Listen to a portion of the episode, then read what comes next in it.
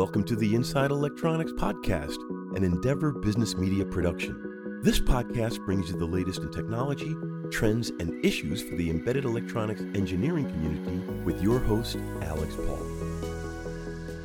Hi, and uh, welcome to another episode of Inside Electronics. I'm your host, Alix Paultre, and today we're talking with Rob King. He's Technical Sales and Product Development Manager over at Pickering, and we're going to be talking about Reed Relays. How's it going, Rob? Yeah, good. Yeah, it's very good. Very good. Well, you know, Rob, the funny thing is, is that when people think of Reed Relays, they're almost an antique technology in one sense. If you think about it, very basic technology, very straightforward technology. You know, when, what are your thoughts on that whole aspect of that? It's a very legacy. You don't, I won't say old, but the fact that Reed relays have been around since electronics. Yeah, I mean, in in its essence, um, Reed relays are a simple design, you know, simple construction, but they're able to offer a solution that other technologies aren't able to. So, it, you know, it in in switching terms, you know, Reed relays are able to offer, you know, a switch um, and that physical break that you may not be able to get with, say, electromechanical relays or solid state relays because the reed, the reed relay, the reed switch is sealed within hermetically hermetic glass. So you you know you don't get the tarnishing you do with um, electromechanical relays, for instance, and you don't get leakage that you get with, say, solid state relays because semiconductors. So you're able to offer isolation that you can't with other technologies. I've mostly seen reed relays in um, simple magnetic switch sensing applications, but something tells me that what you've developed here is a little bit more sophisticated than that. Can you talk a little bit about the traditional roles and how you've migrated them into more advanced applications?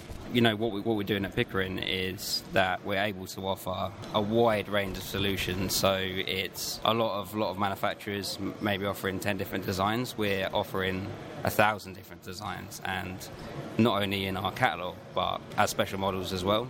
So we're able to completely customize the products we're offering for, you know, certain applications. High voltage, you know, we may have a 3 kV relay, but we're able to offer it 4 kV, for instance. So, and other other manufacturers may not be able to offer that. When you talk about those power levels and the like, we're not just talking about simple magnetic sensing applications. No, no, no. It's um, it's all it's all sorts. So we're high voltage. Um, you know, we've got RF solutions, general switching. Um, we we're able to offer relays for batteries. Um, you know, we got parts with huge coil resistance, so power saving, for instance. So yeah, a wide range of different products. How do you trigger these relays? So the relays are operated by a coil, so electromechanical coil. So you, yeah, basically applying applying a voltage to the, the coil and it's the current flowing through the coil winding that operates the reed switch. Creates the magnetic field that. It creates the magnetic field that operates the reed switch, and the reed switch is made of nickel iron, so it's a ferrous material. So it's that magnetic field that creates that attraction to for the switch blades to come together. Well, you know, in a lot of high voltage systems, there could be parasitic magnetic fields and the like. How do you address those parasitic magnetic fields within an electronic system? By reducing interaction between relays, for instance. So you've got, you know, if you've got lots of relays stacked together, then we use um, metal shielding basically to stop the other relays from interacting. So that's how we stop that. Yeah. So, obviously, the design of the system goes into it as well because the, the more cleanly the design is laid out, the less parasitics you have to worry about to begin with, right? Yeah, yeah, exactly. So, I mean, because we're trying to maximize density, you know, we, we need them things, you know, need to be considered because you mean maybe stacking a thousand relays on a board. So, yeah. When you talk about medical equipment, right? What would be a, a, an application within medical equipment that your relay would be optimum for? Yeah, we've just released a application guide uh, for relays used in medical equipment, and one of those uh, typical uses is in defibrillators. So it's a way of charging up the capacitor through the high voltage circuit. So you need the standoff to actually charge the capacitor and then there's another switch that releases that charge by the, the, the paddles basically to provide that high energy uh, input to you know start start a, a, patient's heart basically. What would be the advantages of using uh, your high voltage relay instead of say for example a legacy mechanic electromechanical relay solution?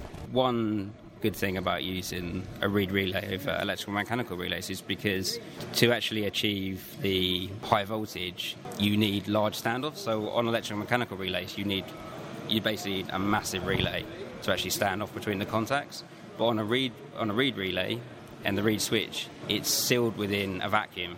So you're actually able to use a much smaller device. So much smaller reed relay compared to a, a electromechanical relay. That's rated for the same voltage. Rated for the same voltage, but a reduction in size because the switch is in yeah the switch contacts are in a glass tube in a vacuum. Are there any other applications that you feel are well suited more than other legacy solutions for whichever application, vertical application? Can you give us another one? I mean, defibrillators is the main one, um, but we've we've had customers use relays in um, mining gas analysis. We've we produce for um, safe, safety systems on high voltage basically, so they need to basically switch a couple of thousand volts but they need the standoff capability as well, so up to 5 kV. And so that's where the advantage is there with the reed relay.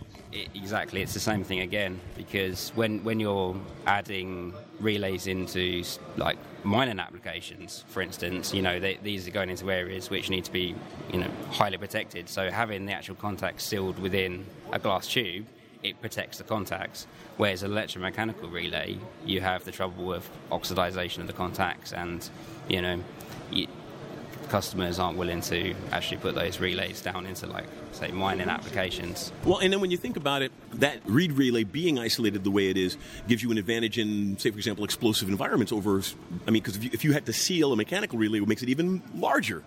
Yeah, exactly. I mean, I mean, some of the largest like electromechanical relays, you, you, you know, they're probably ten times the size, and also ten times the cost. The isolation in explosive atmospheres, that's icing on the cake for the device, I imagine. Yeah, exactly. You know, it's just protecting the contacts, reduce size, reduce cost is you know just a few of the benefits. Why don't you describe the family to us real quick? You know what what the volt, what voltages are available, package sizes. Just I mean just a, a, rough overview. You don't have to give us chapter and verse on it. If, we, if our our smallest relays, for instance, are four millimeters, so it's four millimeters squared. So you're able to stack huge amounts of relays on a single card, and that'll go upwards to a 50, 50 millimeter relay in size, which is used in the much high voltage relays. The smaller ones, we switch in 200 volts, 1 amp, up to around 20 watts, whereas on the larger parts, you're switching up to 12.5 kV, 3 amps up to 50 watts, and some up to 200 watts. Wow, well, that's a lot of power. We also offer different, different contact configurations, for instance. So we do the, the normally open, the normally close, uh, the changeovers, and we're able to offer, say, uh, a changeover relay up to 200 watts, which is like the highest spec for a reed relay changeover. So we Pickering offer that as a unique part. Very cool. Now, Rob, do you have any uh, final thoughts for our audience before I let you go today? Um, only our newest release, which is our 219 higher voltage uh, surface mount part. So it's based off our existing 119 series. Uh, and these parts can switch 1 kV, 0.7 amps up to 10 watts. Our existing 119s are through hole, whereas we've now migrated that to a surface mount. So, you know, it's, it's for customers that would like to use pick and place and like to have the relays on a tape and reel system. Very cool. Well, hey, thank you so much, Rob, to giving us the time today to chat about this because got to empower embedded electronics, right? Yeah, thank you very much. Thank you. Thanks for listening to this episode of Inside Electronics, the podcast on the embedded engineering community. Don't forget to hit that subscribe button so you don't miss out on any episodes. Check out the next episode in two weeks, where our host Alix Paultre will bring you the latest news, trends, and personalities from the electronic design community.